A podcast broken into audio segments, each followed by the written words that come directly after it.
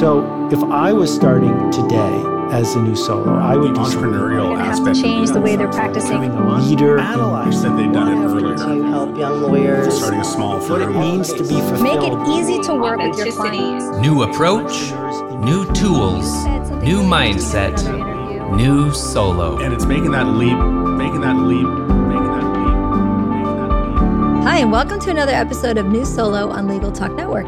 I am your host, Adriana Linares. I'm a legal technology trainer and consultant. And in case you're new here, I like to talk about technology, practice management, being efficient, um, services, tools, and such for lawyers. A lot of times we focus on solo and small firm, but I think the topics that I cover and the guests that I often have on can go way beyond that. I've been hosting this show, I think, since about 2014. And back in April of 2020, I did a show called Tips and Tools for Surviving the Shift to Remote Work. This was obviously a pandemic inspired episode. And my guest at that time was Brett Burney. Brett is back. And Brett is back because I ran into him at Legal Tech in New York, which is a technology conference. Kind of, I always say it's geared toward the chiefs. If your firm is big enough to have a chief security officer, a chief information officer, then you're probably going to go to Legal Tech New York. But I don't see a lot of solos and smalls in there other than, or even mid-sized firms other than in the um, exhibit hall. And that's where I ran into Brett. And Brett is my e-discovery guru. And we got to talking. I said, you know, you should come on to New Solo and we can talk about helping attorneys figure out how to run cases that require e discovery on a solo small firm budget. So, Brett Burney is here today, and I'm very grateful for his time. Hey, Brett. Hey, Adriana, it is great to be back with you. And th- yeah, I always I always enjoy running into you whatever conference that we're at. Oh, thanks. you know what? May- may- Maybe I'll just make a bold statement right out of the gate here. Please do. we Um, love if, those if here. you're listening, if you're listening now and you heard the word e-discovery and you're ready to uh, to turn it off, can I just encourage you to stay on for a little bit because I get this all the time. People say, "Well, I, I you don't understand. I'm a small firm. I, you know, I, I'm not at a large firm. I don't do this e-discovery stuff." And my response is, "You are doing e-discovery. Right. Everything we deal with today. If you are litigating." You are dealing with electronic discovery. I, I always ask people like, can you litigate without e-discovery? And my next question, Adriana, is, well, can you practice law today without a mobile phone or without email? And really, the answer to both of those questions is yes. Yeah, you can practice law without having a mobile phone, without having an email, but you're probably not going to be a very effective lawyer today, right? And the same way with e-discovery. I just want to encourage everyone because I've been looking forward to this conversation for a long time, Adriana, that Good. I just want people to know like you are dealing with electronic discovery if you're litigating today. Now, you may choose to print those electronic files Ooh, to paper please don't. or to PDF. You may choose to do that, but the original file that you're dealing with is electronic. Okay, so I didn't I don't want to step on the toes there, Adriana. You're but, not. but first of all, This I'm so show. excited how long you've been doing this show. I love this. Oh, yeah. and it's just great. I, I get so passionate talking about this because there are ways that you can successfully navigate the e-discovery uh, troubled waters of today, even if you're not at a large firm with like, you know, five full-time litigation support personnel. Like there are tools out there for everyone. And I want to say, Brett, make sure you remind me to tell everyone about just this morning. I had a call with an attorney looking to get all of her emails that she had Uh-huh. in her inbox to opposing counsel in a simple way. And we just used Adobe Mm. Acrobat. So, and turned it into, a, it was so easy. She couldn't believe it. So, I don't want to get ahead of ourselves when we're talking tools, but make sure we cover that. Maybe you were going to, but that's important. But wait, before we go any further, Okay. I want you to tell everybody a little bit about yourself because you are an e-discovery consultant, a technology consultant. You have a podcast of your own, which Uh, we're going to talk about. okay. And you were an attorney, unlike me, who just yeah. talks the yeah. talk but doesn't walk the walk. I went to law school, uh, well, many, many, many, many years ago. Way, way longer than you've been doing your podcast, Adriana. Now I'm so old. It's it's terrible. Anyway, I I went to law school really because I wanted to I wanted to understand how technology was going to impact the practice of law, both from like a, a, a practice aspect, right, as well as even a substantive aspect. So I ended up going to the University of Dayton School of Law, which is where Lexis is based, by the way. Mm, and at the time, there was a company there that they they sponsored a program in law and technology. Now, again, this is many years ago. Many law schools have these programs today, but back then, I was like, okay, you know, that's what I want to better understand. And it was I mean, this gives this dates me now, but it was the time when you know Napster was involved and MP3 Whoa. files and the Digital Millennium Copyright Act, and I just ate all that stuff up because that's exactly what I wanted to better understand how how law was going to be impacted, or you know how technology was going to change. Like, what does it mean for jurisdiction when you know it's an internet crime or something, or how does copyright law and and and and trademark law uh, apply on the internet? All those questions just really fascinated me, and then I just found myself in a large law firm where I was a practice support manager. I was working as practice support and, and did all kinds of things like the mobile devices. And, you know, we did practice specific software like immigration tracker and, you know, mm-hmm. intellectual property software and real estate closing binders on PDFs, all that kind of stuff I love. But I ended up finding this little niche in electronic discovery, which, which today lets me successfully straddle the worlds of like the technology side but as well as there's such a growing body of substantive law today uh, when it uh, around you know e-discovery and sanctions aspects and you know duty of preservation all that kind of stuff that comes with that. So that's just where that's the little that's the little corner of my world that i like to dance in. You know, you just moved from technology geek to technology and law nerd in my book because I'll that is it. crazy that that's I'll why you went it, to yeah. law school and i'm sure i'm not the although that's very inspirational and you know i i tell young attorneys or people who are thinking about law school all the time go to law school it's it's just an amazing credential to have and you learn so much you learn to think in a different way yeah doesn't mean you have to be a practicing attorney that's right pencil pushing and having that lifestyle that can be stressful. There's so many ways you can use a law degree. So I love hearing that. That's Yeah. a whole nother Yeah. episode. And let's just tell everybody a little bit more about you. You have a consulting company. You work Yes. with um, closely with an e-discovery company that I happen to like a lot, and you have a podcast for with another attorney, Jeff Richardson, which I'm sure Yes. everyone might know about because he's had his blog longer Yeah. than any of us have had Yeah. podcasts and blogs. And you guys specialize on uh, talking about Macs and tools, services, yeah software. So tell us a little bit, real Oh, quick, about your business wow and, and Yeah. the podcast. So so much fun stuff. Thank you. Yeah, so the consulting side, it's probably split between 50-50 between law firms, usually smaller and mid-sized and Mhm. smaller law firms, and uh, even uh, corporate uh, in-house departments. You know, I work with a lot of companies and you know even from like uh, document retention policies, records management, you know, even like pre- preparing, you know, almost like more proactive, right? That's the proactive work mm. before it hits the fan as it were and before they get involved in litigation. Most of my work with law firms are usually is usually reactive, right? Something's already happened and they just need some help in kind of navigating some e-discovery questions and issues there. I've pretty much always been on my own as an independent consultant for many many years but i've worked with a large number of companies uh, in the e-discovery space you know both the large companies like relativity all the way down to the smaller companies. There's a whole uh, tier to today of like uh, everlaw and uh, and Logikcull and disco and nextpoint is a company that that i've known for a, a long time. I've known the ceo there when he started back in 2001 he started uh, a platform because he was a paralegal and he wanted to have a better way to manage transcripts and even trial presentation. And eventually he started uh, hosting databases for electronic discovery. And so I, I work with them now as the e, their e-law evangelist, but really that means I get to go on podcasts like this or do a lot of webinars, a lot of blog posts, you know, content just to, and really we like, we love to focus even on that mid-sized and smaller law firms that many times get overlooked in sort of the e-discovery world. Uh, we like just to be able to provide resources on what do you do if you are re- if you receive one humongous PDF file that represents you know 83 documents? Like how if that gets produced to you how do you handle that? What do you do when you've got to produce emails? Just like you said that somebody called you Adriana like uh, how, how, how can you review those and produce them? Uh, just really focusing on that educational aspect and then lastly, yeah, this the, the the podcast is a fun thing. So Jeff Richardson is down in your neck of the woods. He's, he's an appellate lawyer in New Orleans, and uh, he's written a, a blog called iPhoneJD.com for many many years. And so every Friday, he and I get on and we geek out, we nerd out on anything, re, re, uh, well, anything technology, but could we talk about the the the home kit and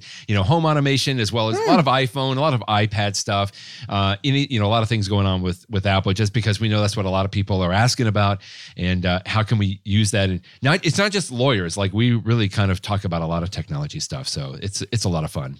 That's great. Well, listeners, get excited for maybe a July, August episode where we've scheduled for Jeff and Brett to come on and give us the Mac special, the Apple special, specifically for lawyers and uh, You're tools such a and tease. services. You're I such know. a good tease, Adrian. I love know. it. Well, I'm excited uh, that we're going to do that because I know there are so many attorneys now that are using Macs and, and thinking that Yes. maybe they can't do everything that a Windows user can. And you guys are going to tell them how. Yes, you are. right so on. Let me dive into the conversation and ask you this. Let's just go back to the basic topic of e-discovery. Can you minimize that fear of someone when they think of being a solo or small firm and having to do e-discovery? What's the difference between a small e-discovery case and an Enron type of case? Because I have a Oh, feeling that if if you Yeah. aren't sure, you think, "Oh my God, I'm going to end up, you know, with as much data as they had during Enron. How would I manage it?" And I'm not saying you couldn't as a solo small, and God bless you if you do. But Right. is there uh, sort of a typically a smaller case looks like this versus a mega case would look like this? certainly if uh, and, and i go in a lot of these move a lot of these circles where it's very large law firms very large companies very large litigation matters to where we're talking about uh, many individuals in, involved and millions and millions of emails that have to be reviewed before you know production uh, obviously enron is several years ago now but we still use a lot of those I emails it myself. sometimes Right. it's it's okay. I mean, it's still we still use a lot of that data even from a from an exemplary standpoint, you know, where we're trying to show like how how do you use some of these discovery tools. But, you know, we, we hear about this uh, in mega uh, litigations today, a lot of, you know, multi-district litigations, you know, the opioid litigation type stuff, you know, all that kind of stuff. I mean, those are those are humongous like way on the fringe aspect sizes of litigation. The vast majority, certainly I know of your users and the vast majority of attorneys are not dealing with those kind of cases. And we're dealing with much smaller ideas, right? Now, just because it's a smaller case, I'm just going to say it right now, doesn't mean that you're not doing e-discovery because I guarantee you anything that you're going to be touching today, even in a small case, and by that I mean maybe we're only talking about 500 email messages and maybe some text messages. Oh, and maybe they had some Word documents over here or you know a couple of spreadsheets that this company was maybe using from an accounting standpoint. Oh, and they have one PowerPoint presentation. Uh, they you know they store it up in Dropbox. I mean, it's that kind of stuff that that doesn't sound like a lot and it's not, but I hope that as you were listening to me there you re- recognize every single one of those things are electronic digital files like I, I always give this example, Adriana, is um when we talk about emails, we don't look at emails in in page format, right? When I'm looking at an email message from you, I, I'm not flipping pages on my computer. I scroll up and down. I, I I like to say it this way: there are no pages in an email message. That's right. The only time that there's pages in an email message is when you do one thing, and that is you hit the print button. And I- you ruin it at that point. Exactly. It's not what it right. Okay, so we're gonna just You're- say you're right never on. print an email. You're ruining exactly it. but go ahead. exactly I- and, and, I, I even use another quick example i'm like you know has anybody gone through the nightmare when i give these presentations adriana you've been on the stage with me i show a picture of you know somebody that has scotch taped multiple pages together because they tried to print an excel spreadsheet right you see this all the time it's like why is this happening i've got a five column spreadsheet and it's two pages. The first page has the first four columns and the second page has the fifth column. So how do people fix this? They get scotch tape and they tape it together. And i say why is it such a headache to print excel spreadsheets? And one of the reasons I say, Adrian, all the time is because Excel spreadsheets are not meant to be printed out. They are electronic files. And the only reason I'm harping on this is simply because people tell me, well, we just don't do e-discovery. Well, did, you have an Excel spreadsheet that was involved? Well, yes. Well, then you're doing e-discovery. You may choose to print that Excel spreadsheet to either paper or print to PDF, which is essentially doing a lot of the same thing, right? It's just still, and they say, oh, well, we still do electronic. It's just PDF. I get where you're coming from, but that's not accurate. Uh, and then just to really close that loop on that quickly, Adriana, there have been several cases in the past where a party had to go back and reproduce an Excel spreadsheet because they produced it as a PDF file. But the question had to do with the formula that was used inside the Ah. cell, right? When you convert an Excel spreadsheet to PDF, guess what you see? You don't see the formula, you see the value Result. of that cell. Mhm, mhm. Exactly. Okay, so you see where I'm going. So I try to tell people I'm not anti paper. I understand when you got to have the paper, but I don't care if you're a solo practitioner, a small firm, a midsize. You need to be aware at least of the risks involved with that, right? If if if you produce an Excel spreadsheet as paper or PDF, or if you're receiving that in the same way, just understand you're not getting all of the information that you're entitled to. Exactly your point, Adriana. With like when you print an email, you are stripping out important information, the metadata, all the stuff that you're really owed because that's under the rules, most state rules and the federal rules of civil procedure. You get how the information, you get the information and how it's kept in the ordinary course of business. Companies aren't keeping emails as PDF files, they're keeping it as emails. So, anyway, I can just keep going on because I get so passionate about this and just helping people understand. You don't have to be an expert about this, but you should be aware of the list of the risks involved, you know, and, and basically what you're owed.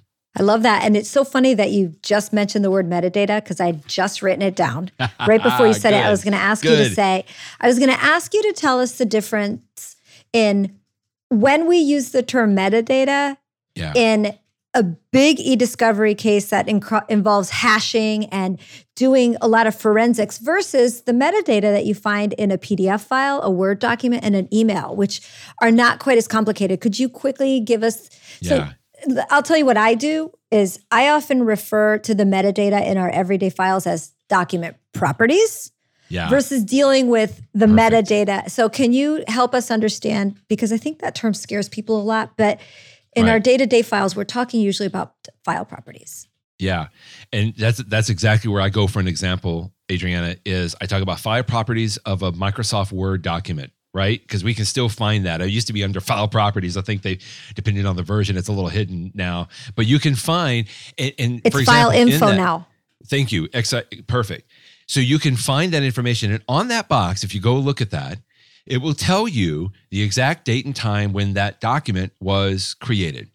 It will tell you the last time that the document was modified. It'll tell you the last time the document was accessed. It'll even tell you the last time, the date and time that the document was printed. Now, all that information is important. And that, so when we talk about metadata, this is going to the more simplistic aspect you're talking about, Adriana, but those are the properties. And the reason I bring this up is if you print that to paper, you're not going to have that metadata information. And now, again, is that may not be a showstopper for your case, but you should know that at that point, if if there's a question in the case about when this document was created, right? Or when was the last time that this person accessed that document? Well, guess what? You're not going to be able to find that information unless you had that original file. And then we could even get back to some of the things you're talking about with how do we collect that file so that when we make a copy onto like an external hard drive, we're not doing a new creation date or something, right? And these are just some of the concerns or the risks that you should just be aware of that when you are getting involved, you know, in sort of this e-discovery. If that's a question, right? If that's a question in your case, when was the last time that John created this document or last accessed it, right? If that's not going to be a question that comes up, maybe you just don't care necessarily and you can you can print it out as much as you want. But if you think that that could be something that the other party will raise or the judge wants to know or you're going to have to prove in somehow some way. The only way you can do that is to make sure that you have that electronic file so the metadata can be important from all that. Not to mention if we get it we'll, we'll get into some review platforms in a little bit having all of that metadata even from like an email message so that you can quickly sort chronologically like all the email messages that you receive that kind of a thing. You can only do that if you have those electronic files.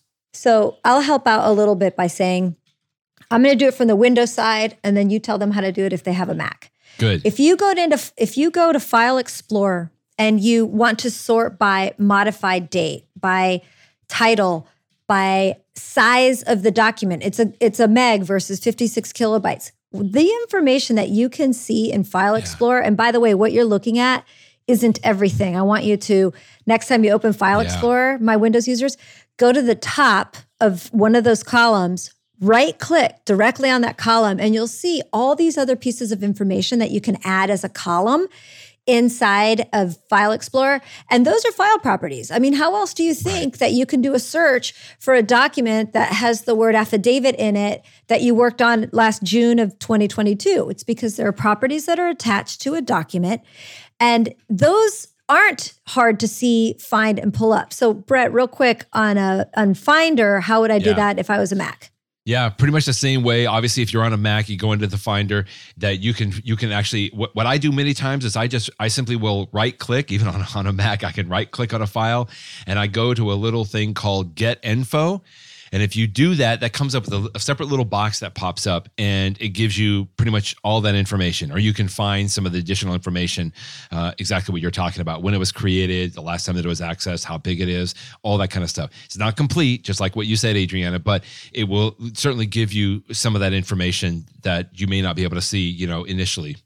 Okay, let's take a quick break. And when we come back, what I want to do is talk specifically about maybe individual tools, tips, and services like Acrobat, like iMaze. And then in our third segment, I want to talk about platforms, the whole kind of kit and caboodle. So we're going to break it down to if you've got a piecemeal, some e-discovery stuff together versus, you know, I've got a budget and I do this a lot and it might be worth my investing in, in a full-fledged tool. So we'll be right back. I'm here with Brett Burney today. He's my e-discovery guru. And we're going to listen to some messages from some sponsors and keep nerding out on this stuff. We'll be right back. Research shows that a firm's billing options directly impact a client's decision to hire. I've asked Joshua Lennon, my friend and Clio's lawyer in residence, to come in and talk to us about this. Hi, Joshua. Hey, Adriana, thanks for having me. You're right. 70% of clients are telling us that they want the option to pay via a payment plan. And while hourly rates remain the most common fee structure offered by 97% of law firms, our survey data is telling us that most consumers, 67%, want the option to pay for legal services via flat fees. However, that same data is telling us that only 37% of law firms actually offer flat fees on any legal matter. Firms that offer flat fees can gain a ton of business.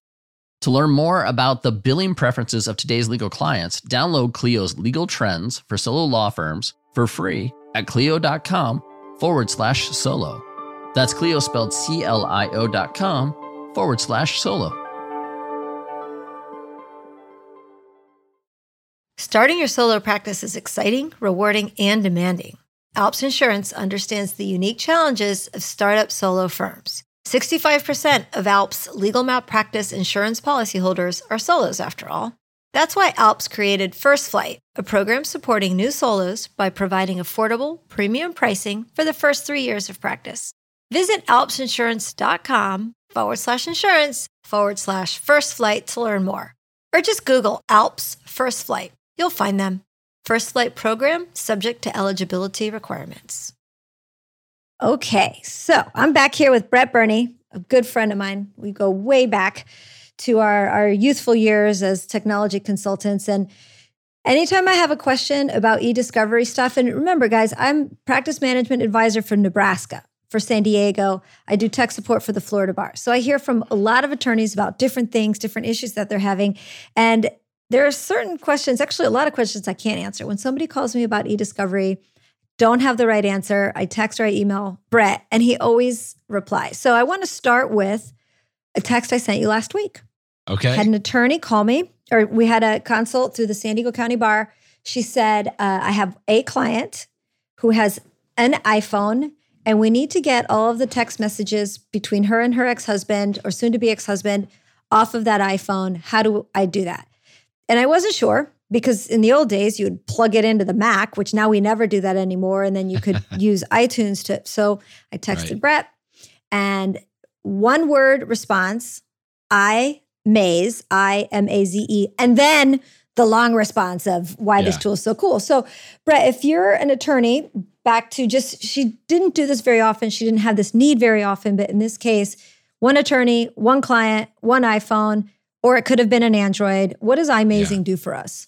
Yeah. So uh, I'm going to take one quick step back on this. This is probably the number one question that I get today in quote e-discovery because this is e-discovery is it used to be emails and it still is emails are still probably the primary source of potentially relevant information that we're grabbing but in today's world adriana it is text messages and i don't care how small or how big the case is I don't care what kind of law it is, whether it's criminal or domestic or construction law, it doesn't matter. Text messages today are probably the number one question I get about how do we collect this, review it, and ultimately produce them.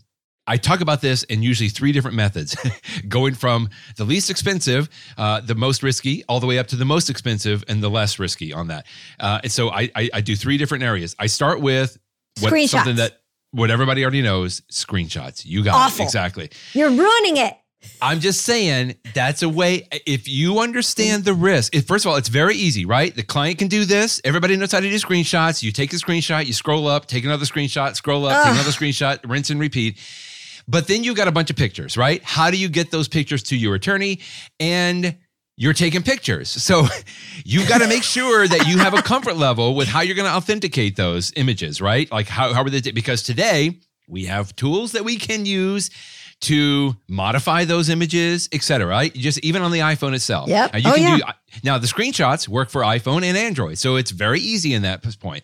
But as counsel, legal counsel, you just need to make sure that you are okay with the risk because if there's any question about that, then we go to the next level, which is iMazing. But by the way, I'll jump all the way to the third level just quickly. Forensic image. If you really want to get it the most comprehensive with the less risk, but it's going to be the most expensive, then you're going to have to hire somebody to do a forensic image of those of that device. Now, that way you get everything, right? But you're going to have to understand how to talk with them about how to collect it, you know, what information do you need on there? Can you give us a ballpark idea of what that would cost? Like, is it $100, $10,000? Oh, no, you're probably looking at probably at least 1500 and Okay. up then at that point. And I, usually it's it's almost about double that is what I typically see today. But you know, it all depends on where you are and, and what kind of information. But if you want them to go and do it, and by the way, in order to do that forensic image, in pretty much all of these three methods, Adriana, you have to have physical access to this device, right? If you have screenshots, obviously somebody's doing that. If you have the forensic image, they have to have the physical access of the of the of the device. And the th- middle method, which is your original question, is the iMazing software. Now, there are several tools out there that will do this, but I have found iMazing to be probably the best. This is software that is not for your phone. This is software for your computer, either Windows or Mac. So similar to exactly what you just said, Adriana.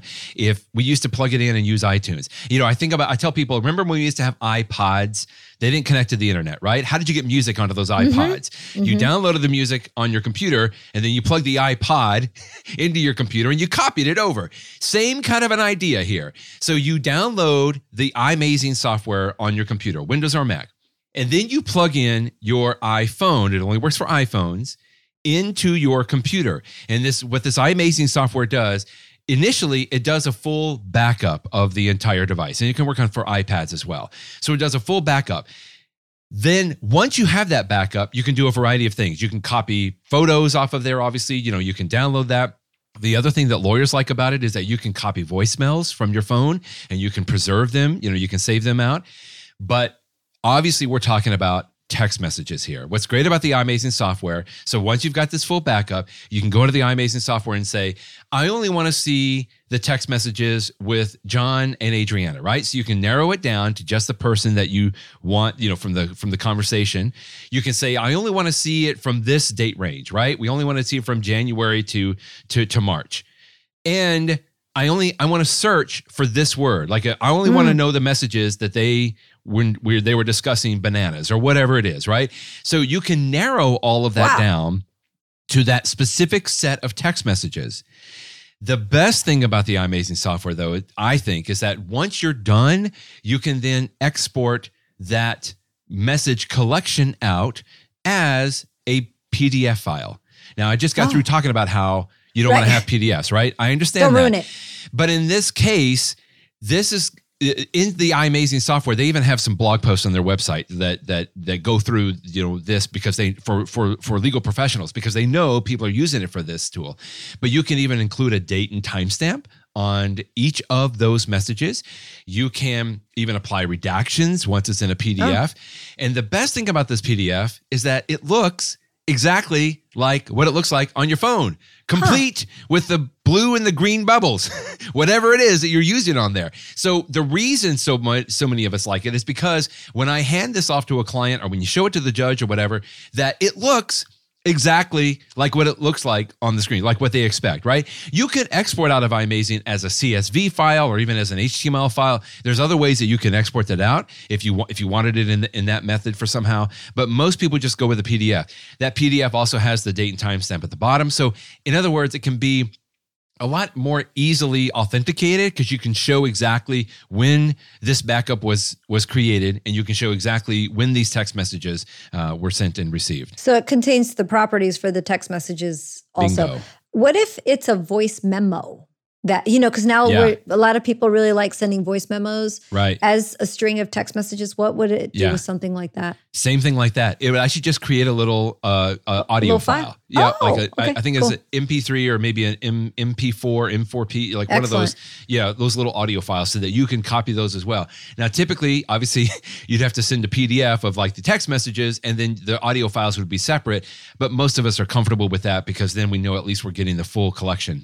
Yeah, or if you're good with PDF, you could embed the Sure. audio file with a little picture of Sure. a microphone or something. Okay, two Sure. follow up questions on this before I move on to my next tool for you. Oh, that was my first follow up question, actually. And so you said iMazing, which I think I called it iMaze, but it's iMazing. I mean, And like amazing, but amazing. Yeah, right. It's very What cute about how they did that. It's super cute, and it makes it clear it's for iPhones and um, iPads. What if it? What if you have an Android? Yeah, so Android's a little bit different, obviously. The best thing that I recommend for Android is actually it's it's it's a mix of both on the phone and on the computer.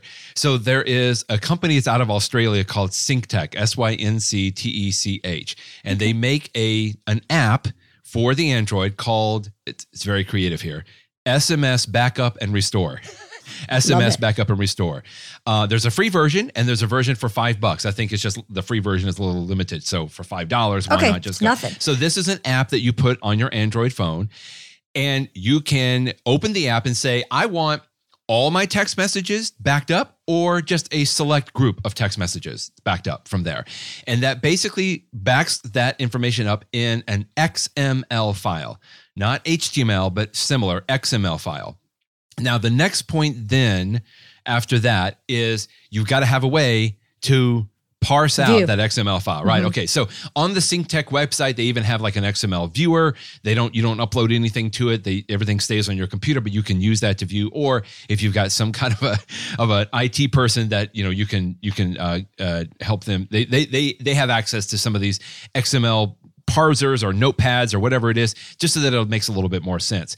So it's not as pretty as what you would get with an iPhone, but we use that all the time. In fact, Catherine uh, Sanders Reach and I, when we, we we talked about this tool many times, you know, Adriana, she's a very big Android user. She was my last guest. Oh, great. So she uses this app all the time, not because she's collecting information from a litigation matter, but because she just wants an easy way to back up her own text messages, right? Mm-hmm. It's just an easy way to do a backup. But in our case, it does a backup that we can then preserve properly so that ultimately we can review it and then produce it to the other side in litigation.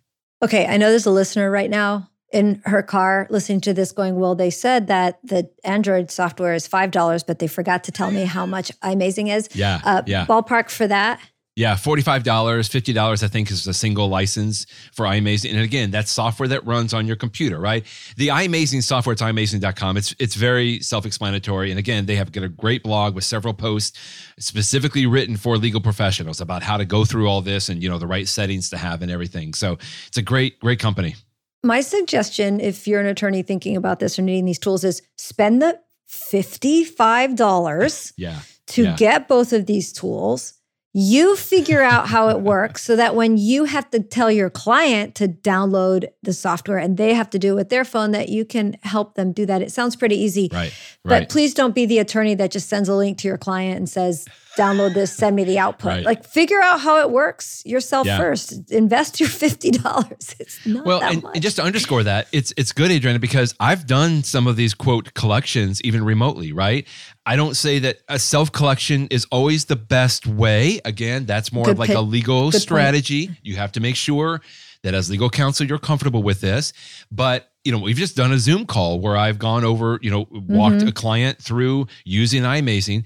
I will just say that first backup of the iPhone could take a while, right? Everybody gets upset at me because it's like, oh, well, this should only take a few minutes on there. But depending on how much you have on your phone, and you know these phones today have a lot of stuff on there, just know that that initial backup, just like anything else, that initial backup of the iPhone could take 30 minutes, it could take two hours, it could take three hours, depending on how much information, because it does a full backup of that.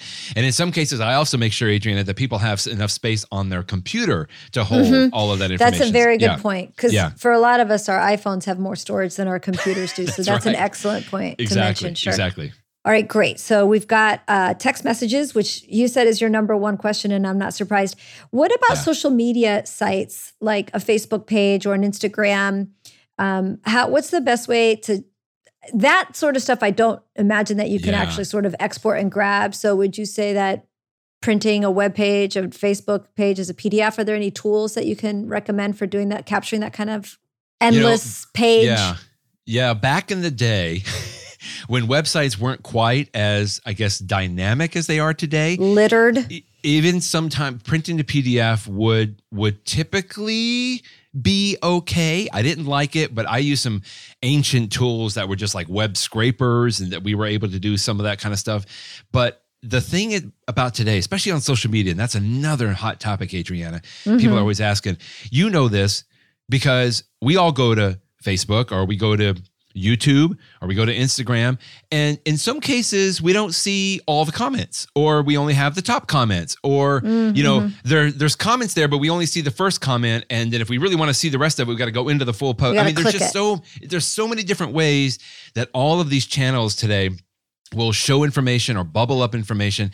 And really, what I find most of the time people are interested in is I need to collect a, a, a profile, somebody's profile, or I want to, you know, I want to collect this entire post where, you know, the other side was making these comments, right? Something like that. Like it's really some of this content heavy uh, aspects. A few tools on this. First of all, today I cannot recommend print to PDF.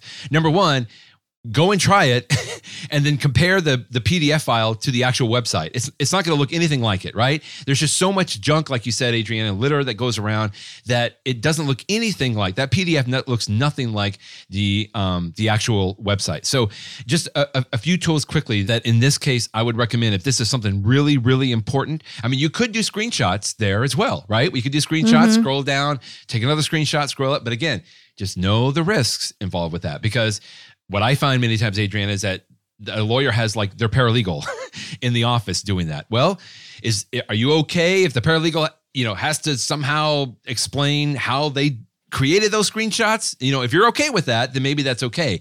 Not something I would recommend.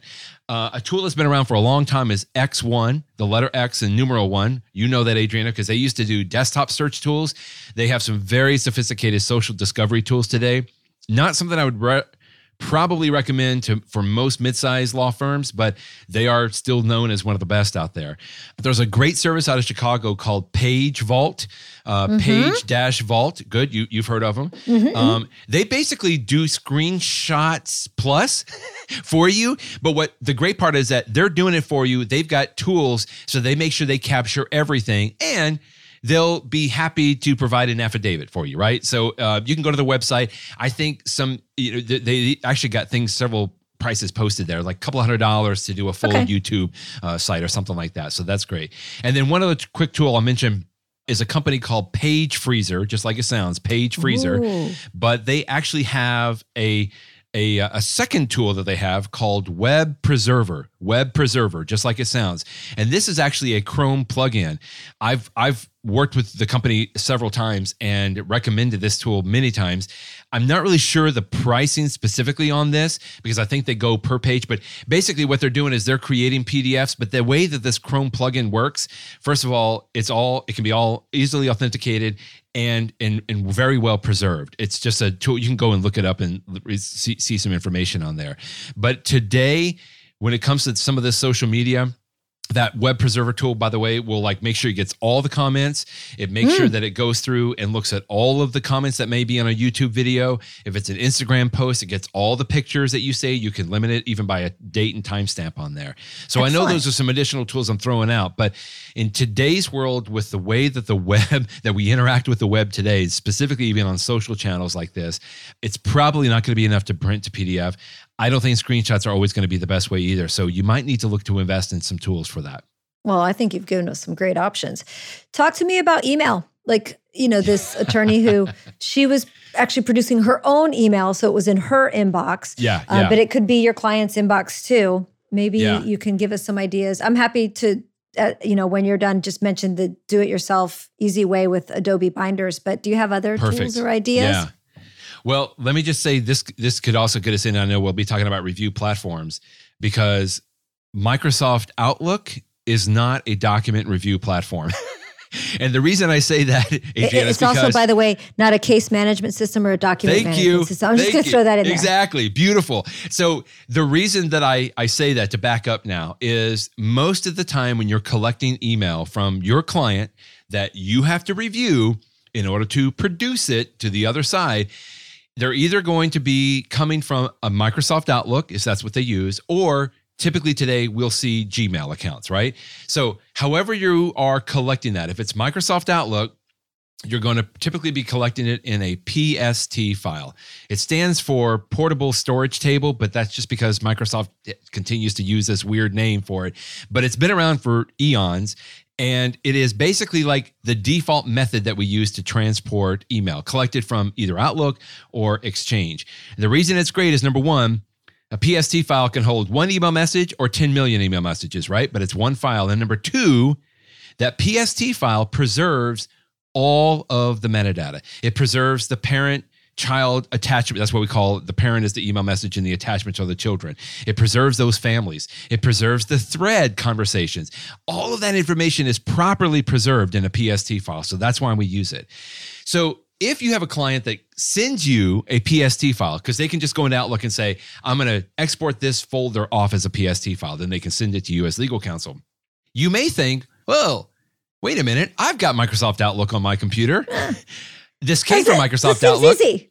I'll just open it in Microsoft Outlook. And guess what? It works. You can open up a PST file, even a local PST file in your Outlook. But as soon as you do that, number one, you have modified the metadata of that original emails of those you messages. ruined it. Number two, that's live email. So in it, you could inadvertently hit reply or forward a, uh, an email that was never meant for you to be involved in you have no way to tag messages if they're relevant or not. And most people, Adriana, just say, oh, well, that's easy. I just move it into a different subfolder then. You're ruining Guess it. Guess what? You I like the way you're saying it. I, I'm using like the technical term, like you're changing the metadata involved in that. But but no, you're ruining it. I mean, the way I, I tell it to a lot of people is you're putting your digital fingerprints on those messages. Uh, one, one, one law firm. Your uh, fingerprints uh, are now on the gun. Is this exactly. is this spoliation or is that something different? It, it, so is it? I think yes, but here's the thing that a lot of people come up with, Adriana, is if the other side never asks about it or brings up the topic, is it spoliation?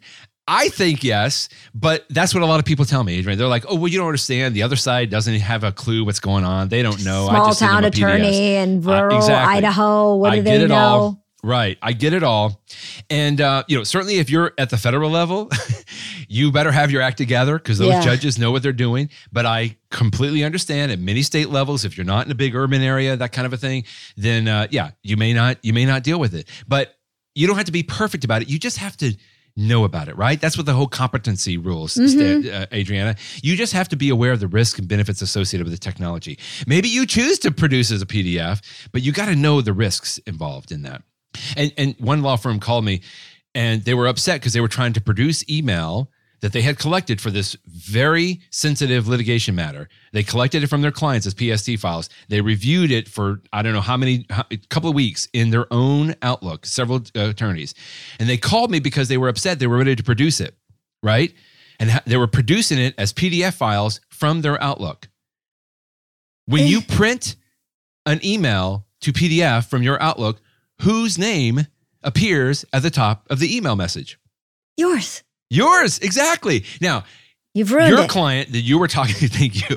Your client is a little bit different, right? They were producing their own emails, but it's like that's client emails. I just have to tell you, I hope they're not listening, but they they they figured it out not because I suggested this. They figured out how to go into the print settings and reduce that font for the name down to like one point font. oh my God. And Brilliant. that's how they that's how they produced wow. it. I know, I know. Well, because uh, obviously they were in it. That's not what I suggested, but the point is, Outlook is not a review tool. You can't redact emails No. in Outlook. You can't search emails in the same way. And everybody's like, "Oh, well, that's silly. I search in Outlook all the time." You search your own emails. You search for things that you know, but you don't have the same capabilities to search email that came to you from a client for crying out loud. Like that's a different ball of wax. Totally. So, what is the answer if we're not going to review emails through a PST, PST file inside of Outlook? Is there a platform or a tool that you recommend for that? Yes, absolutely. At this point, if this is something that is that is uh, kind of hitting close to home for you, at this point is when I recommend going to a true document review platform. Ah. Now, as soon as I say that, I know you know bells start going off because of what? Oh my goodness, the, the you know the expenses involved and There's a lot of affordable options out there. there are exactly, Adriana. That's I'm what I'm going to. Saying it out loud before somebody Yeah. hits the pause button. exactly. Thank you. Okay, Thank give you. us the, the one for this, and then we're going to talk platforms in our next section. What's the name of the, what you suggest typically, or the couple of tools? Yeah, I'm just going to quickly say on this though, before mm-hmm. it gets to this point that you need to start worrying about the cost involved here, is I'm hoping that everybody's been listening up to this point so far because this the the whole thing about e-discovery and collecting data and reviewing data, Adriana, needs to be addressed with your client early on. I always talked about early case assessment, right? When you start talking with a client, a new client, you know, you're thinking about, okay, who the people involved? What are the events involved? You know, who did what when? Like, it, you know, it, how expensive is this going to be? How long is it going to take? Is there even a case here? All of those things you're assessing. You know what else you need to be including in that is What's the data involved? Is there a lot of email? You know, were there email communications? Are there text messages? You need to be assessing not just the early case assessment, but also I call it early data assessment. Because if you can start addressing that early on, then we can get to this point on the flip side of the docker review platform that you can maybe start passing through some of those costs, right? You've already prepared your client to understand if we are going to go through with this matter, you know, here's my time, but we also need these tools to make sure that we're doing the best job. Because I just see it so often, Adriana, like it hits the fan and nobody's even brought this up. So, of course, the client doesn't want to pay more at mm-hmm. this point. So, the platforms that we're talking about, if you really want to go to the highest level today, and if anybody does anything in this, you've probably heard of Relativity. That's a company that's been around for a very long time and they just they still kind of have this reputation of being for very large law firms uh, very large service providers very large companies and they do. Now they're they're they're changing course a little bit with RelativityOne which is a cloud-based platform but that's where i go next right is cloud-based platforms just like i know you talk about all the time adriana. Just like there's practice management cloud-based platforms clio and rocket matter and all the others and there's cloud-based accounting tools. there are cloud based document review platforms. And this is what I would typically recommend for folks. If you get a PST file, you can upload it to one of these platforms. It will process the files for you and protect and preserve those files for you so that you can review and ultimately produce them out. So on this sort of this next the, the there, there's a there's a wide variety. I'll, I'll give you some of the names. Logikcull has been out for a very long time. Yeah. Another one is Everlaw. Disco is one. Uh, the company that I work for, uh, Nextpoint, has been doing it for a very, very long time. And then there's a couple of others, uh, Lexbe, L E X B E, and uh, one that I, I honestly I would tell people that if you've never done anything like this before, and you want to just start out, it's a company called GoldFynch. Gold F Y N C H GoldFynch. And the reason I tell people it's it's a very good tool for what it does, It's less expensive probably than some of the other tools, but and I mean this in a positive way, you're gonna you get what you pay for, uh, only because I've started out a lot of people on a platform like GoldFynch, and it just the snowball continues enough. to roll, and it wasn't enough. Exactly, Adriana. And at that point, even though I may have told them earlier on, you you know you have a little bit more sophisticated needs, and so Nextpoint maybe is where you should start. But GoldFynch is is very good for what it does. I've worked with several cases to where it's been adequate up to the point, but they've they quickly will run into some barriers. Now, again, nothing against GoldFynch. It's Right. fantastic. And they, they even have a really nifty pricing slider on their website. So you can determine, you know, if you only have five gigs of email, which is always going to be a lot more probably once it gets processed. But those are those are platforms that you can use. Now, wait a minute. Did you just cut into our third segment and you're talking about platforms in general? Or this is specifically for helping and managing PST email files? Well, it's it's it's such an overlap here, Adriana. Okay, Because making because sure. it is. It's like so it's yeah, and it's good I- for I know, I'm- emails I'm, and it- jumping the and gun. then- you are. I know you're excitable. But so let me just stop you here because let's cover that in the next segment. Just I- okay. everything you've given us is so helpful, but let's just pretend that was the answer to just emails. And I'm going to ask you next Okay. about how do you just bring it all together. But I want to ask you Okay. one more question before we take our next break. Just back to emails and Outlook. Oh, I promised everyone that I would mention the very cheap do it yourself way, which is if you have a professional PDF tool that you are paying for and you have all of those emails in a folder in Outlook, you can right click and you should see an option to archive as a PDF, in which case, and I'll talk about it from Acrobat, Acrobat takes all of those emails and their attachments and puts it into this pretty cool binder Yeah. which allows you to see the PDFs in a table.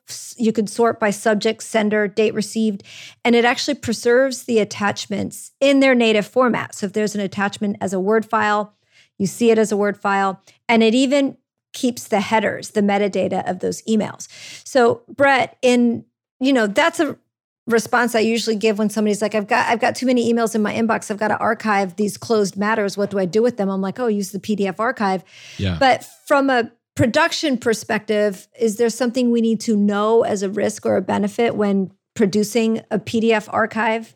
Yeah, the the binder itself, in fact, it's, it's even come up in several case law that it it unless you have right, this is the this is the uh, uh, Acrobat specific file format, right? So you have to have Adobe in order to view those binders. Is that right, Adriana? You have to have PDF. I mean, anything Okay, that'll view a. PDF. It's a In regular in a, binder. Yeah. So Yeah. there's there's that has been just fine for many folks in doing a production set, but I would just make sure that at some point you maybe discuss the production format with the other side before you do that. I know a lot of people don't want to do this. They don't want to bring it up because if they bring it up, then the other side is going to require them to do it. Certainly at the federal level, the federal rules of civil procedure say that you are required to discuss the form or forms of production. And most states today have adopted that exact same language. And they say you have the right to request a specific format or a specific form of production. And so will that PDF work fine? Sure. If that's if that's what you kind of discussed and they're okay with that. The only reason I bring this up is because many times i find that you know smaller law firms are involved like this comes up in employment discrimination matters right? One employee that is uh, that is bringing a lawsuit against a very large company that has a very large law firm that's representing them. Well those large law firms are probably not using some of these tools. They may be using relativity. They may be using something a lot bigger. And in which case then they may come to you and say we require you to produce this in a very proprietary format that we call a load file. That's just what we call it. It's it's a mix of all of the individual images and an extraction of all of the database elements, the metadata and everything, as well as maybe even accompanied by text files for the OCR, you know, for the extracted text. So that's really techie and nerdy, but many of these law firms, uh, larger law firms especially, will have that requirement, or especially if you're going up against the government. Most, certainly, federal agencies today have a lot of requirements as far as this is exactly how you're going to produce it to us, and usually it's not a PDF binder or that that kind of an aspect. But if that's what the other side, you know, if it's a small Yeah. Um, smaller matter, and it's just a few PDFs. Most everybody has the ability to open and view PDF files, but just know at that point that if, again, back to what I was talking about earlier, if you convert an Excel spreadsheet to PDF, Yep. they may say, okay, I see the PDF version, but I also need the Excel original Excel file for this, right? And and many times that's how we do it, Adrian. We'll we'll say like we we're going to give you like a placeholder or this you know PDF version of the Excel spreadsheet, but we're also going to provide that native file alongside that in case you need that, or if that's what the question is. Okay. All right, let's take our last break. We're going to come back and get back to that conversation about platforms. It's a common story. You started your practice with a budget website. There were a million things swirling, and you needed something. 9, 12, 18 months later, your practice is generating revenue and you have your legs under you. It may be time to revisit that website. Talk to Practice Made Perfect. Your website can become a profitable tool for attracting clients. Practice Made Perfect loves making websites for solos, just starting out or market leaders. Practice Made Perfect. Visit pmpmg.com forward slash solo. Law Clerk's nationwide network of talented freelance lawyers is trusted by thousands of law firms. Solo attorneys and firms can get help with project based and also ongoing work via subscription. Sign up is free and there are no monthly fees. You only pay when you delegate work. Plus, Law Clerk has a new app for your mobile devices to help you manage the work you've delegated while you're on the go. Be sure to use referral code NEWSOLO when you sign up at lawclerk.legal. Okay, I've had a very exciting, and I never say that about e-discovery, but Brett, I think this has been a, a, cool and exciting conversation about sort of, you know, getting our feet wet and understanding what our tools are. If we're either piecemealing or just have one little project to do, like, you know, export text files. But now yeah. I want you to go back to the conversation about platforms and tell us, is there like a, a buckets that you would put all those tools you were mentioning in earlier. So when somebody calls me and asks about case management, I say, well, there's three buckets that I usually put them in those that don't have accounting, those that do have accounting, and then the ones that right. require you to hire an yeah. accounting and yeah. technology consulting company. So I have buckets. Would you say there's um, the basic bucket, the intermediate bucket, and then the advanced bucket of these e-discovery platforms? Yeah, and then can you break so. those down yeah. for us? Okay, okay. Yeah, let's start with say, the basics. Yeah, I may even only be be two buckets there. Okay. Uh, so so you know what? I, am just go back to what I said. Like that high advanced bucket. I'm gonna I'm gonna flip it around, Adriana. That high okay. advanced bucket would be something like relativity. Typically, if it's a if it's if it's regular rel- relativity, and I mean that from the sense like you want the basic tools on there. Uh, you may not even be able to to to to access it yourself. Again, they have a cloud version today, but a lot of relativity is is done by like a third party, what we call a service provider, right? Sure. So that you're not even dealing with the software yourself, you're having it hosted by a service provider on there. So that's sort of like that way high advanced bucket. And for good reason. Relativity's been around for a very long time and they have probably the most advanced tools. If they don't have it, they've got third parties, you know, that that are APIs that they that work with them on that and partners as well. But I would almost throw just about everything else into the intermediate. I guess there's there, there, there could be some basic buckets. If I go, you know, maybe I'll put GoldFynch and maybe another tool called Lexbe into that basic bucket. Okay. And I don't, I don't mean that negative in any way. Because it's again, not negative right, because these, sometimes that's right. all we need, or that's right. It gives us the diving board to jump off of into the exactly. next level. It's a good starting point. So Lexbe exactly. and GoldFynch, and yeah. do you? And with those, this is you can throw everything into it, whether it's uh, a text message, PDFs, Excel files, PSTs, yes. everything can go in there. That's really okay. So tell us how these kind of work. Yeah, it's really like you get a PST file from your client. The great thing about the PST file, everything is preserved inside it, right? So you're not going to open that in your Outlook. That's not what Outlook is designed for. But you simply will go to goldfynch.com, you'll log in, and you upload that PST file to It's GoldFynch. all cloud based? It's all cloud based. So I tell Okay. people if you can upload a picture to Facebook, you can upload a PST file to Nextpoint or GoldFynch, whatever tool that you're going to be using at that point. Are, are all of these cloud based? yes. Okay. Yeah. Yep. And that's the way it's going. I mean, there, in fact, there were two desktop based e discovery tools and one just got sunsetted. so there's only Oh. one right now. One it's a company called, out. yeah, Digital WarRoom. So if anybody wants to go and look at them, they, they do have a desktop uh, tool. In fact, I think they have the pricing on there, maybe $1,600 or so. Uh, but again, you know, unless you've got a high end computer that can do a lot of gonna say, processing, that's what I've run drive into a lot. the size of Yeah. the National Archives. You got it. Exactly. And so they still offer that. So Digital WarRoom is another good one, but then they also have cloud offerings that if you need to move into that, because they anticipate that you may need to move into the cloud at some point when you have too much to do. Okay, so those are our two. Start here, especially Yeah. if you're just looking to get your feet wet. And do you have any Right. pricing information on those? Do Yeah, they do so it by the gigabyte still? They do. And that was the other point that I wanted to get. So most of these platforms will charge per gigabyte per month. okay. Well, what's the per month part? Like as long as you have it up there and the case is alive and you want to access the data. You got After it. the case, you can get it all back or have them destroy it. That's right. That's right. Wow.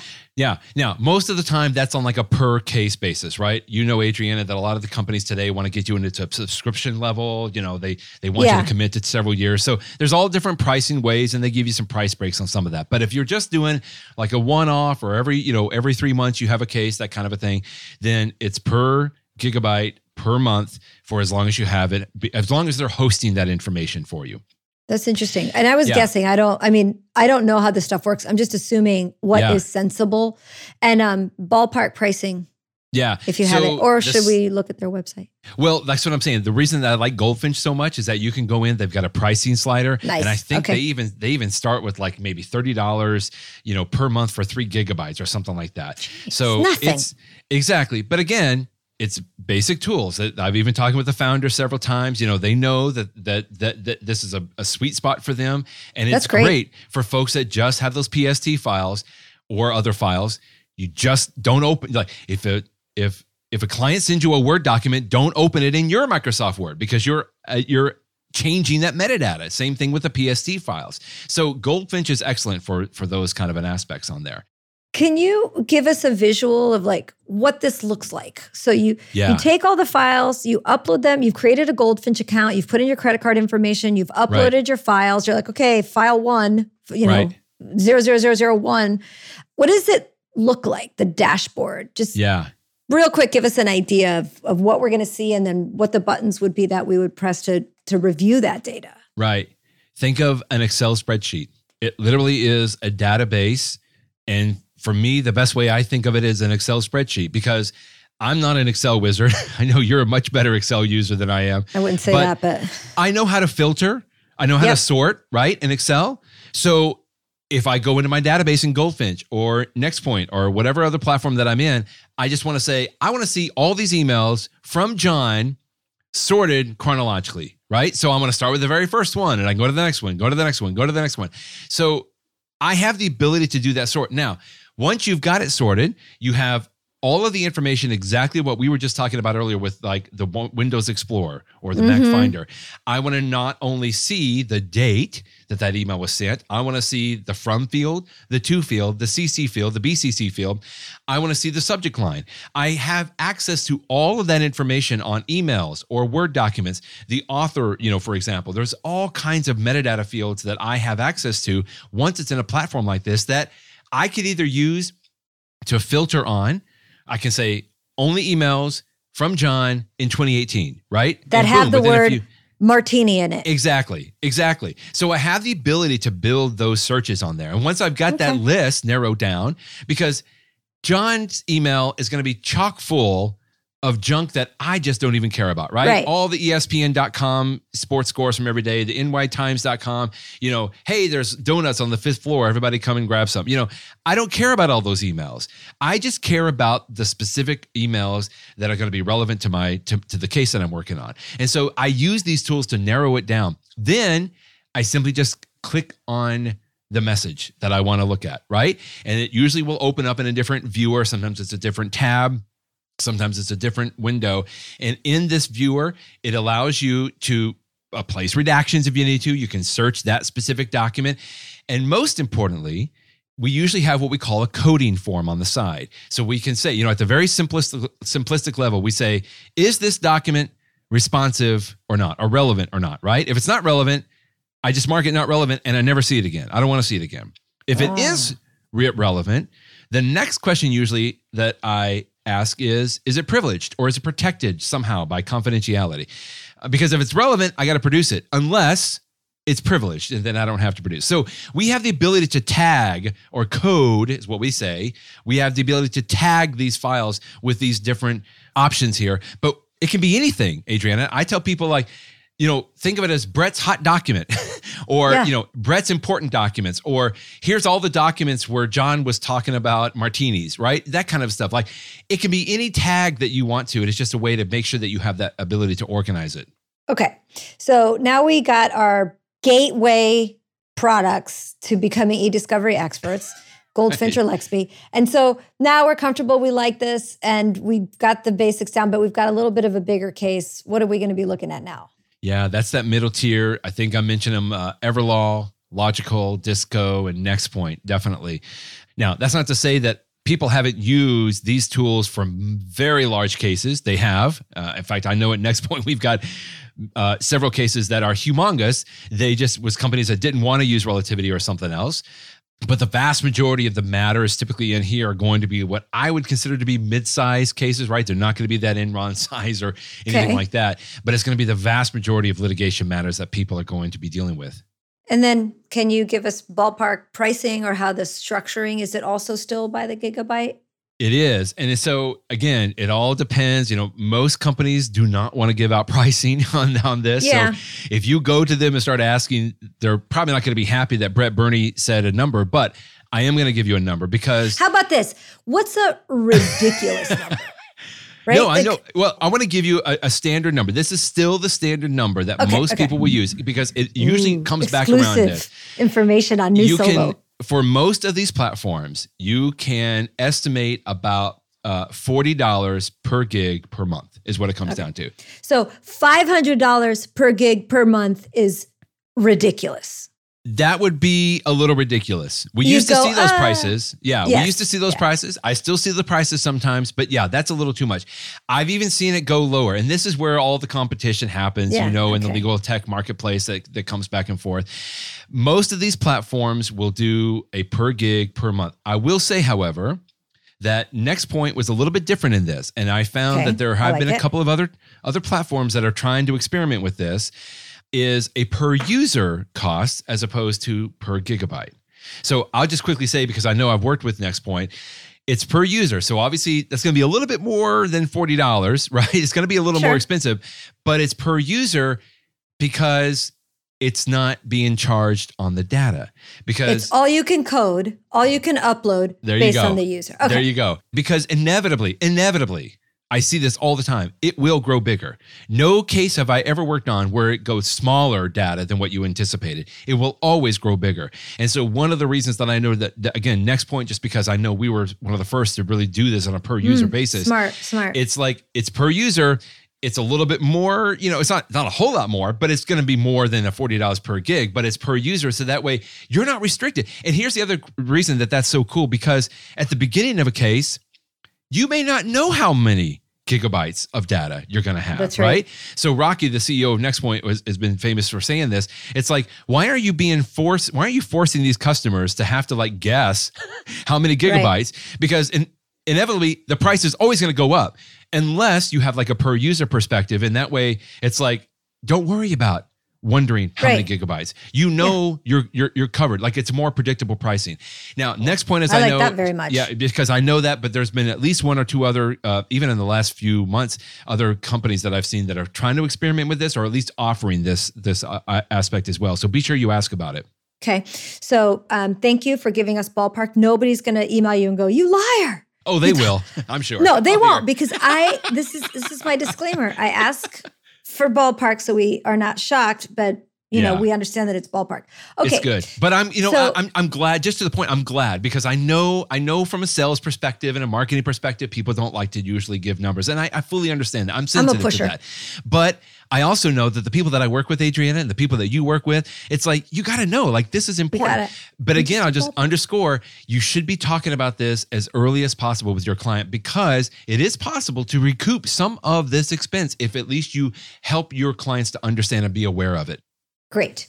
So you've given us the the gateway, the midway, and then we say Relativity. Relativity is really if you're David up against Goliath, and you also have a client with a lot of money and you really want the the Cadillac of Mhm. e-discovery software, you're going to call up Relativity. Now Yeah. you mentioned something called RelativityOne. Is that Mhm. something that they're gearing toward solo smalls or more so than not, Adriana. Okay. So it's something that they've been working on for a long time because they have always been server based and they continue to be server based. And a lot of firms still have them, but Rail One or RelativityOne is something they've been working on for several years, and it really is very cool. And it's really it's it's very obvious that's where they're putting all their resources in hmm. right now because they understand that that's the future for what they're doing. So you could even if you have a service provider or somebody else doing this, and I'll just quickly say, even for some small firms or mid-sized firms, Adriana, that they may have something like NextPoint or or Logikcull in place for the vast majority of their cases. If it's exactly the way you just described, they got one bet the firm case, right? Or a huge case that they're dealing Mhm. with. In that instance, they may be using something like Relativity, or they may be using something that uh, you know that that a service provider to help them deal with that. So you you you're you're not locked in necessarily, right? You can use multiple tools when you need to. Oh, I was going to ask you that. So you can certainly move your data from one place to another as the the existence of the case changes. yeah. Okay. And then one more thing. These third service providers. You're just talking about consultants that someone could hire. You're one of them. You're at Burney B U R N E B U R N E Y consultants.com. Yes. Um, yes. and then I guess that's it, right? It, it's it's back to the the competency rules, which is if you don't understand it, you need to hire somebody that does. That's right. That's right. Well, you know this. Out, you know, California is the only state so far that has issued an e-discovery ethics specific opinion. Mhm. No other states issued this. It's always but, California. But yeah, I know, I know. And it, but this one's good. Not that any other Californians are bad, but this one's really good because it says exactly what you said. It's like if you've got e-discovery and you're not comfortable with it, you've got three options, right? You can get comfortable, find somebody to help you that's comfortable with it, or decline the representation. Like it really is that easy. And so many, there's been a lot of case law that has re- referenced that that e-discovery ethics opinion because I mean that's true really for anything. I think I you know most say, of the time. It's so dumb that Yeah. you even have to say that out loud. That a committee had to get together to put down. I right. mean, like Jesus. Yes. Okay. Um, well, Brett, you have spent a lot of time with us and giving us just so much valuable information. Thank you so much. Tell everyone how they can find, friend, follow you, contact you, hire you, and listen to your podcast. What's the name of it? Um, in Yeah. the news? In the news. Wow. Thank you, Adriana. Yeah, in the news. Yeah, we do that every Friday. Um, you're, you're welcome to go to uh, to my website, burneyconsultants.com, and you can look look that up. Um, as I mentioned, and you've been kind to let me mention, I, I work with NextPoint quite a bit. Mhm. Uh, and so I do a lot of blog posts on the NextPoint blog. In fact, I just got through doing a post on like why Outlook is not a good review tool. Oh, And- good. and another one quickly on this, you know, even with we were talking about the PDFs, just you know, a single PDF that is produced to you, but it doesn't have any bookmarks. Like it, you can't tell where Mhm. you know there's multiple documents in it, but it's just one PDF.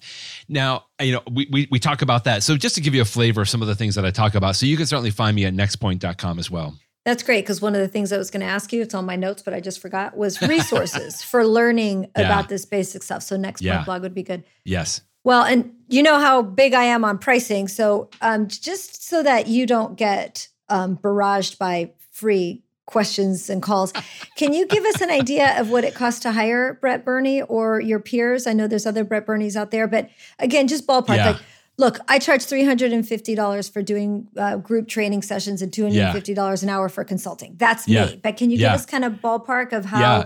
I, we would work with a third party consultant in the e-discovery world? Yeah, it's uh, that almost the exact same numbers, Adriana. I've, Oh, yeah? I, I, I've always appreciate the fact that you're so transparent, but that's that's almost where I am. Sometimes I'll do, you know, just like you, I'm sure, like if if if it's something that you want to retain me for a day, but I- find still most of the time people are comfortable with per hour Mhm. rates. You know, when I do consulting, whether that's with the law firm or or going in and working with with a with a with a company on there, but uh, you know, a lot of times I'll even offer flat rates for training, that kind of a stuff on there. Great. And it's great. I, I usually come in on the pure consulting side, but because I know so many of these other companies involved, you know, if I come in and I can assess maybe your firm, like, do you need to hire somebody to do this full time? Do you need to use a different tool or, you know, migrate from a different tool? I can give you all those names and, you know, other people that can host this kind of information, uh, this data for you uh, and do it. So I do a lot of like litigation support assessments in that, in that aspect. Oh, that's a good one. Litigation support assessments. Yeah. Yeah.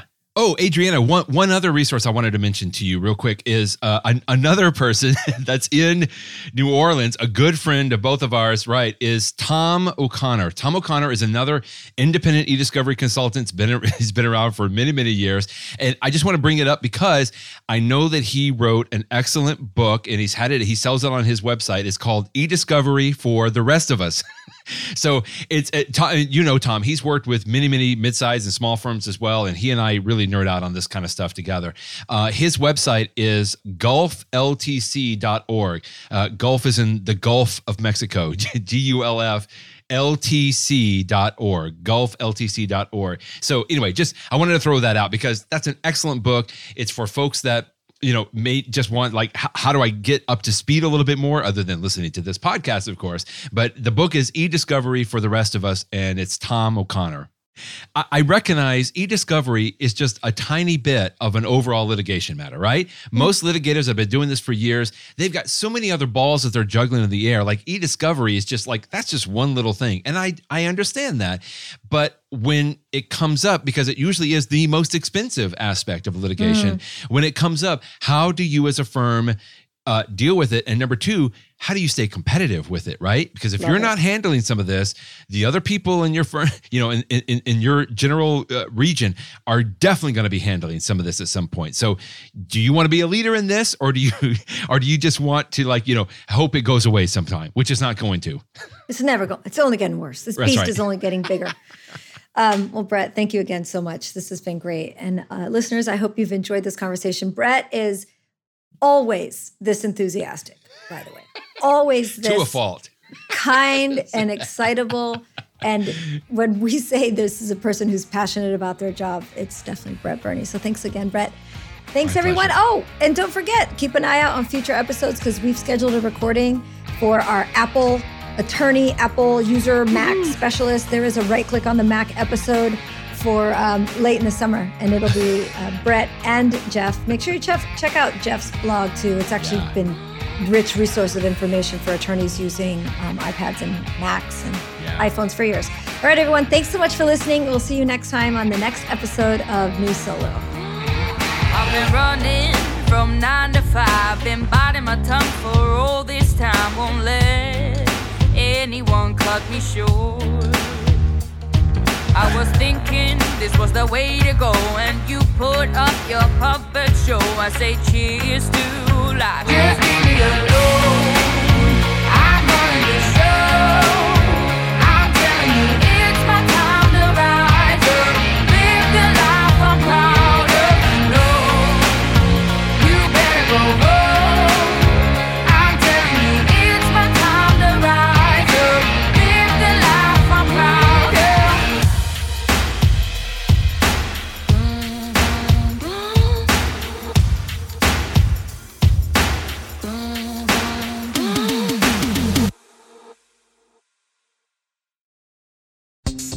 Today's legal news is rarely as straightforward as the headlines that accompany them. On Lawyer to Lawyer, we provide the legal perspective you need to better understand the current events that shape our society. Join me, Craig Williams, and a wide variety of industry experts as we break down the top stories. Follow Lawyer to Lawyer on the Legal Talk Network or wherever you subscribe to podcasts.